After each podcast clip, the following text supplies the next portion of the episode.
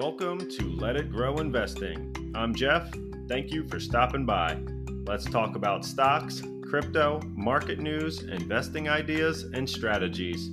I'm not a financial advisor, and this is only for entertainment purposes. Please make sure to like, follow, and share so that we can all grow together.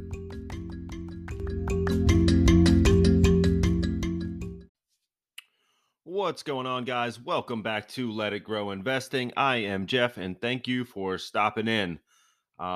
Today we have got a good amount of news to talk about from the Build Back Better, some different things going on in the Senate, and some different problems we've been having in the different markets and indices in the past week or so. But overall, we're going to do a recap on how the markets were treating us this year, look at some different key metrics to look at going forward to see a company's health, and some different insight from some of the different executives out there, what they're doing and how we can use that knowledge to help us out.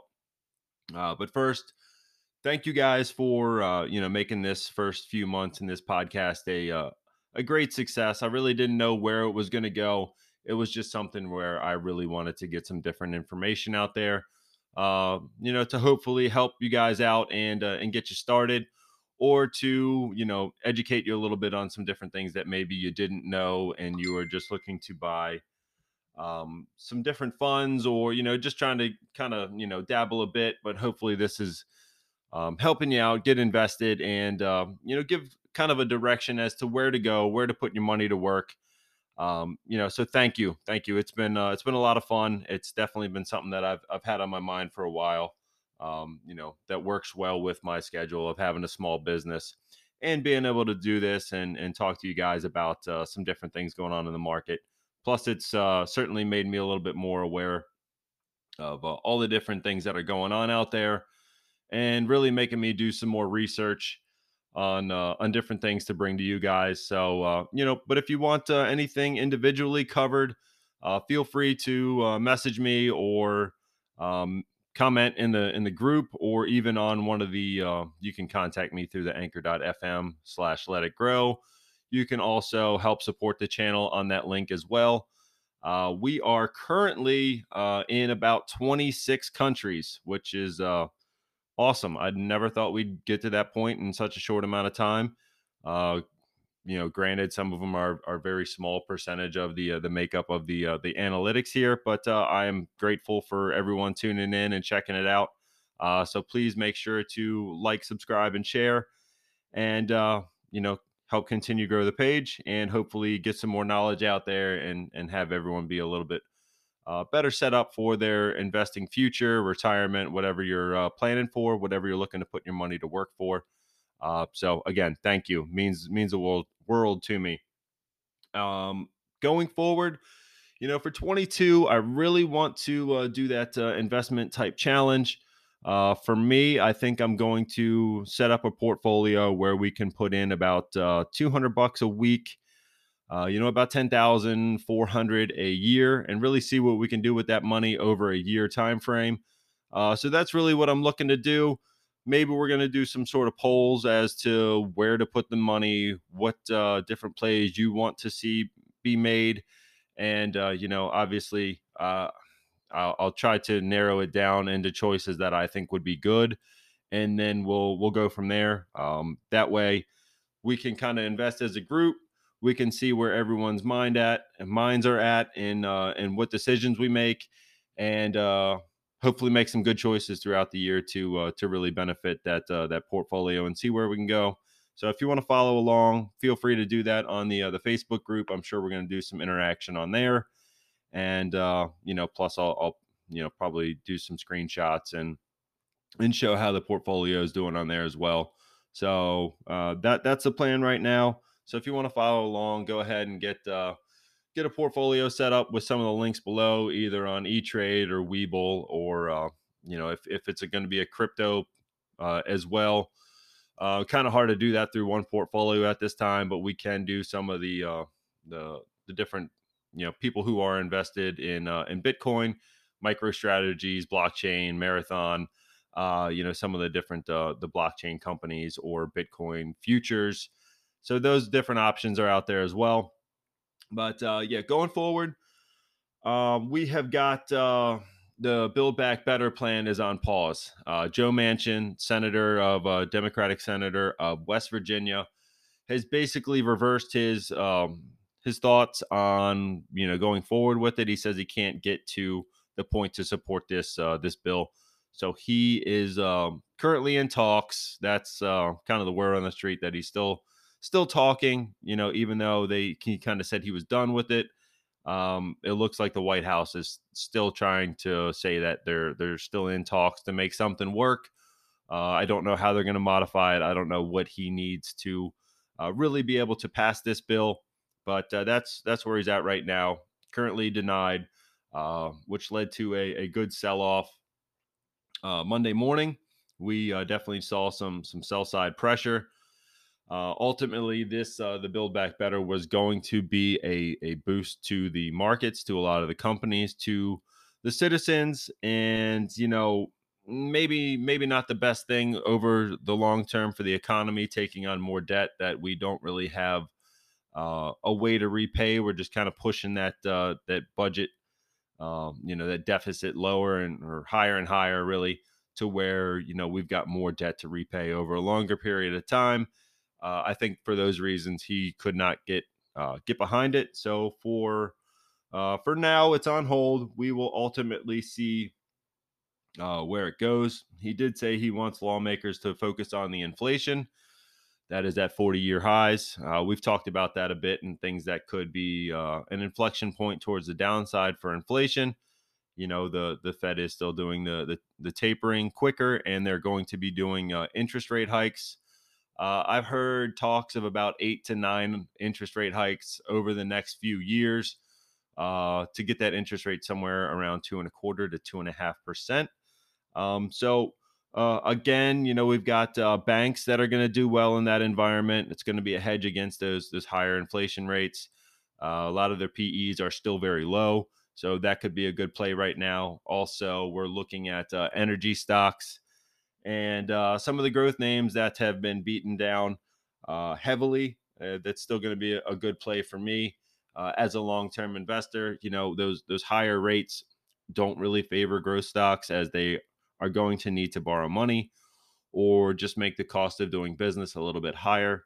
So for those reasons, the growth stocks tend to not do as well in that environment. But for me, I'm a long-term investor on a lot of these names, and I definitely think that there is going to be a bright future ahead for them. So I'd rather get them when they're getting beat down than when I'm overpaying for them. And that's how I like to do a lot of my stock picking, is a lot of value, where I can see that path to success and really, you know, financial greatness from these companies. I think they're in the right place at the right time, sort of thing. And I ultimately want to pick them up. So I will buy them on the way down and, you know, build that position. And when it gets low enough, I will be trying to load a full position for me. And, you know, that being said, I've talked about the tier 1, tier 2, tier 3 type positions. You know, some of the growth stocks are either 2 or 3s. They don't tend to be tier 1 positions for me. I leave those for names like, you know, Apple, Tesla, Microsoft, AbbVie, you know, some of the other big names that are in the portfolio right now.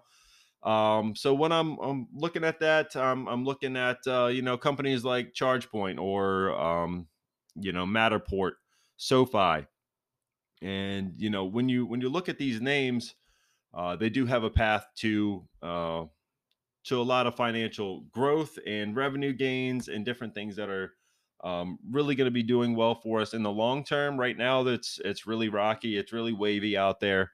The swings from day to day are higher than I remember them from a few years back, where we will see these, you know, 1.5%, 2% days back and forth, plus minus.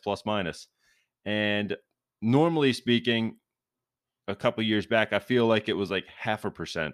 And then it was a big deal if the Dow was, you know, 600-700 points. And now it's like every other day is like the Dow is, you know, 6 to 1,000 points. It seems like, and, you know, we're just along for this roller coaster. So we've talked about the PEG ratios. We've talked about a couple different things, the PEs, when to buy, looking for these companies that are doing, you know, raising their growth, raising their revenues, and they're ultimately, you know, still have cash in the bank. They still got, you know, enough pieces in the chess set, if you will, to make these moves that are going to get them to those goals that we're ultimately looking for.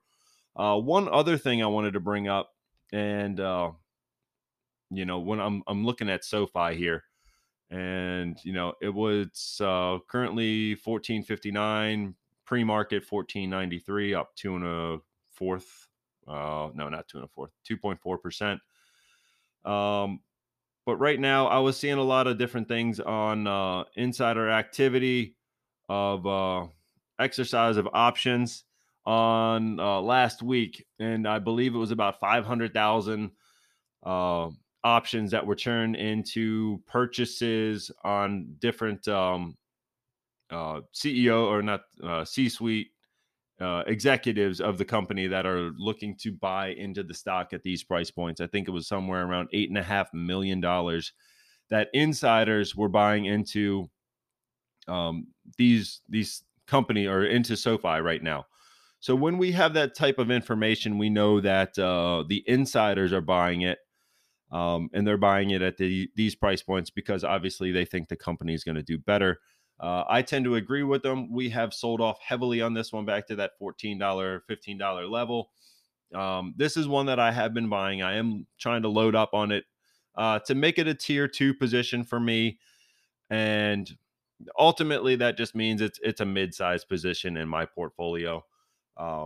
The amount doesn't really necessarily really matter. It's more about a percentage makeup of my portfolio. But I'm trying to build this portfolio while it's down at these price points. I'm trying to get this to pull up here because I think, you know, SoFi definitely had a run here, and now they have pulled back to these levels where I was trying to buy it a couple months back. Trying to get right back to the page of the all-time highs here because my average is $16.50 on this one, so it is down a bit for me. We had a high of $28.26 in February. But more recently, we were more around that 22, 23 level. And that is back in November. So, you know, we pulled down 30-some% in about a month and a half. And, you know, for that reason, and, you know, a lot of the bank charter is going to be coming through here very soon. We've got, student loan forgiveness is going to be expiring next year. So there's a bunch of different things where SoFi is set to do better in that millennial market with student loans. The bank charter is certainly going to help them get into other markets. Like we've said before, they partnered with other companies, but now they're going to try to do it themselves, which ultimately won't change the company too much, but it will look better on paper that everything is in-house. So again, insider buys, a bunch of different positive catalysts that are going to take this one higher. We've definitely cooked in this base around that 15 level. You know, I think back in August we were in the 13s, but in that 14 range, I definitely think it's a buy. I will be, you know, continuing to buy into this one on these prices where we're, you know, under 16, I will lower my cost basis. I do like it under 15. I don't really think there's too much downside. When we go over to the analyst research, where do we stand on this one? This internet is being slow. You would think with gig speed and everything else, it'd be quicker. But anyhow, average price point on this one of $24.75. Over the next 12 months. So it represents an upside of about 70%. The low price target over the next 12 months is $19, which represents 30%. I will take that any day of the week if it gets back up to that. And we can see 30% year over year for a few years. I'd be loving life on that one. So like I said, I'm buying this one. Analysts agree. Insiders agree. The bank charter, the student loan forgiveness that's going to expire, a bunch of different things. The earnings have been doing well. A lot of different reasons that I'm buying this one. And you know, I do think it's a good price point and ultimately something that I do want to add.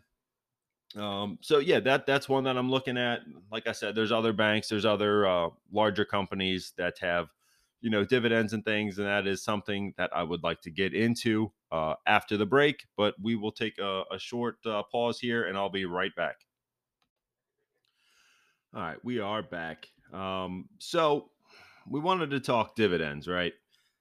You know, like I said, we were looking at stocks in the bank, energy, smaller growth companies. And one that I think is going to do well next year also is going to be healthcare, both insurance and pharmaceutical. Some of the bio pharmaceutical also, but those tend to be a little bit more growth oriented, and that doesn't quite fit, even though you know, I think they're going to do well. They don't really normally pay dividends unless they're part of a larger company. So for that reason, we're going to stick to the other ones right now. But you guys know I like a diversified approach. When I say that, you know, I like some growth stocks. I like some large cap, some small cap.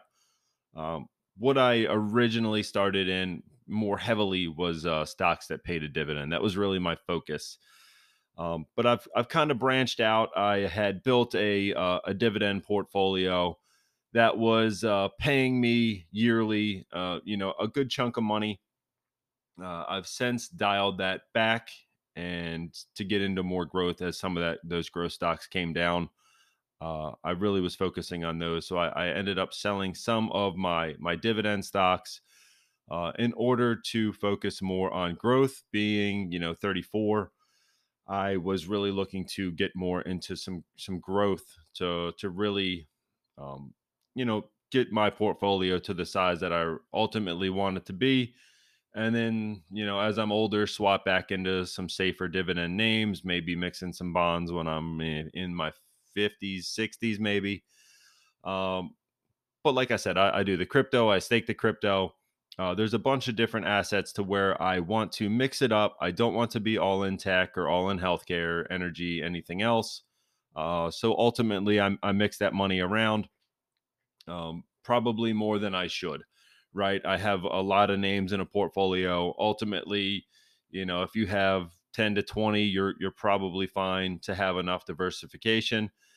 For me, I was buying different things based on a little bit of the dividend. I wasn't really chasing dividend. I guess on some of them, I could have been said that I was, you know, in names like AT&T that were dead money, but they paid a 7% dividend. They weren't really going away. And now, you know, they're cutting the dividend and they're splitting the company and they're doing a bunch of different things, maybe going to unlock some value. But ultimately, that wasn't one that I wanted to be in long term, so I had sold that. I told you guys I had sold some Exxon. You know, like I said in the previous episode, I still have Chevron, still have Enbridge, still have Marathon Petroleum. So I'm still in oil and energy. Ultimately, in a couple different ways there. And you know, if you had one or two names, that would probably suffice. But for me, I'm in a couple more until I can find a spot where I want to ultimately close a position. I'll keep it open if it's still doing well for me. But yeah, Exxon had been, you know, plus minus. It never really got out of its own way.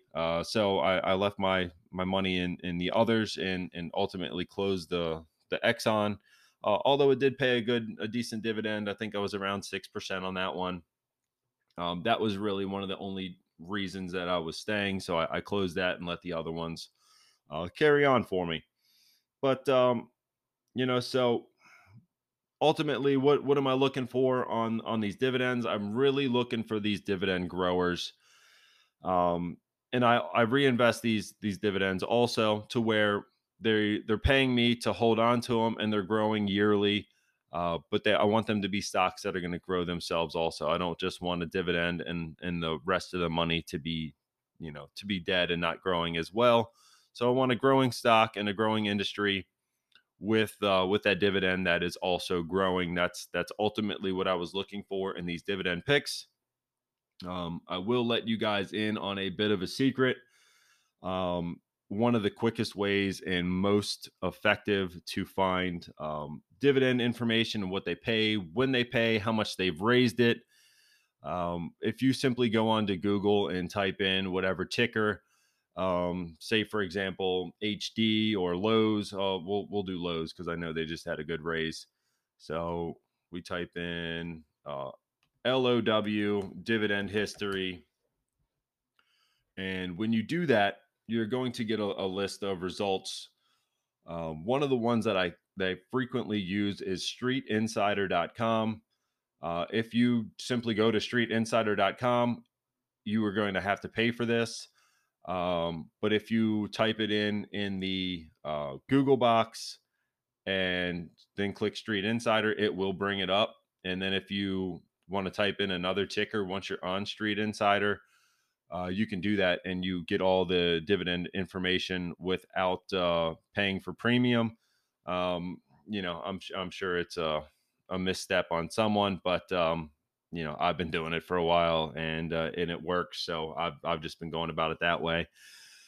But anyhow, so that is a piece of information that has worked the best for me to find out dividend information. The yield, what the yield was when, you know, a different dividend was announced. So, you know, you can use that information as well. If it was, you know, 3% yield in the past and it's, you know, 1% now, you understand that the price went up or the dividend went down, but then you right next to it will have the change. Like on Lowe's, it says, you know, July 20th, happy birthday, mom. 33% increase on their dividend on that day, went from 60 cents to 80 cents on that dividend payment. So it was an upgrade in that payment. So previously it was a 9% on October 20th. And back in 19, they raised 14.6%. So we've talked about Home Depot and Lowe's doing these larger dividend payments. And this one is $3.20 yearly right now, but it ultimately shows you where that dividend is going. And they've had double-digit increases yearly. I'm looking on here. It looks as far back as it goes, 2011.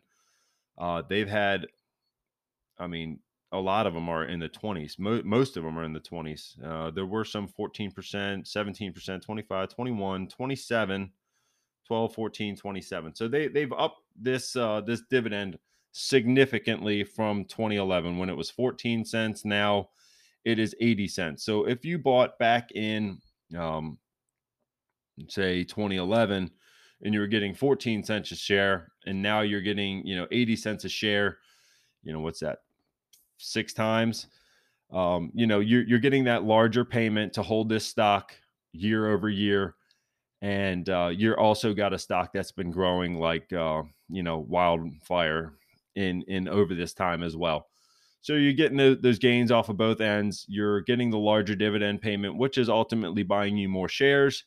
And that is a good strategy, that I was really trying to bring into my portfolio early. That was really my main focus, was these companies that paid a larger dividend year over year and they grew. You know, right now, I do think that Lowe's and Home Depot, a lot of the retail stocks, are going to have some challenges on labor, on material, on, you know, inflation. You know, that's going to either cut into their margin or they're going to have to pass it along to the customer. So that is a bit tougher for them, as well as a lot of the other retail establishments also. So that might not be one that I'm looking at right now. But like I said, the banks, healthcare, I mean, like I'm going through this list. I've got Bristol Myers up 10% on the year, United Health up 16% dividend on the year. Procter and Gamble 10%, Eli Lilly 15%, even, you know, and then if we look at some of the tech, Apple 7.3%, Visa 17%. So, and then, you know, Abbott Labs 25% in 21, with a 4.4% dividend already announced for 2022, a 4.4% raise. So that's 29% more than if you would have bought it in 2019, just in that dividend payment alone. So there is this constant raises on these companies, even in years that were tough for them. Going forward, like I said, I think the healthcare is going to do well with some of the tailwinds of COVID and different testing and different illnesses and problems and surgeries that have been put off, different reasons to be in these names. Plus, the banks are going to be more inflation or interest rate sensitive. So when we look at a company like Citi, just because I've mentioned that one before, I don't know why that's not pulling up. It looks like it's flat, but it shows me an increase of 1 cent in 2011 to 51 cents on October 29th, but it doesn't tell me the change. So that one isn't really working on this site, but let me look up JP Morgan, see what we got. They did an 11% raise on the 5th of October, and that's 21. They did not do an increase in 20, which happened to a lot of companies. That was kind of an outlier of a year, but 29 or 2019 they did a 12%, 2018 they did a 42%. So you can use this information to see where they're at, see what the yield was then. Like I said, right now the yields might be a little bit lower right now simply because the stock prices have run up so much. That will affect it, so it looks lower on paper. Also means sometimes that your stock price is a little bit rich. You can look at your PE ratio also to see if that's higher than it was 2 years ago, and kind of use those different metrics to see where a good buy point would be. Like on Caterpillar, like I like a 3% on Cat, just historically speaking, as to be a gauge as to whether to buy or not. So right now they did have that raise of 7.8%, July 19th. But currently the yield is only 2.3%. So it's a bit low, but you got to go back into, really middle of 2020 to get that 3%. So you can use that yield as a guideline as to where to buy and historically what your value is. Weigh that against your PE, weigh that against some other different metrics that we've talked about, and ultimately, see where you want to buy these names in order to build that dividend income, and ultimately have these stocks buy more shares for you over the long term.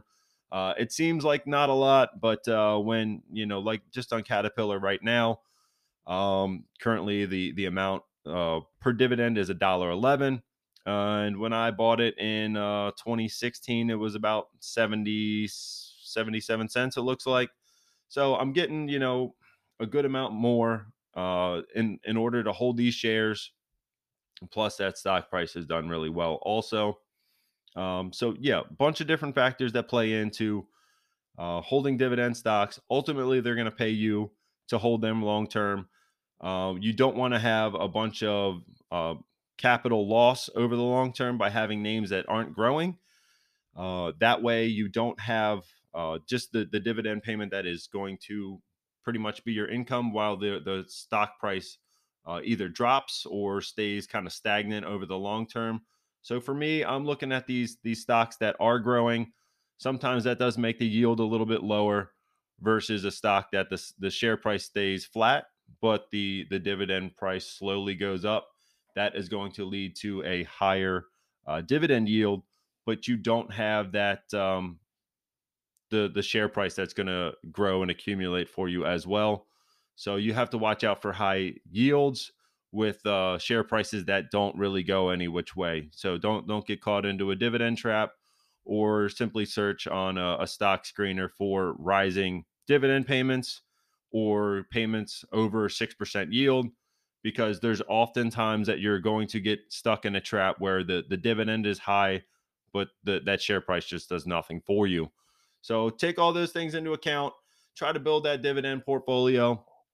Like I said, we're going to be doing this stock challenge, trying to see ultimately what we can do with this money over the next 12 months and really try to build for the future. If you want to support the channel, again, anchor.fm/letitgrow. You can find us on Facebook, Let It Grow Investing. And, that's what I got for you guys today. Thank you for stopping in. Have a very Merry Christmas, Happy New Year, and Happy Holidays. to all, and I will see you next week. Take care.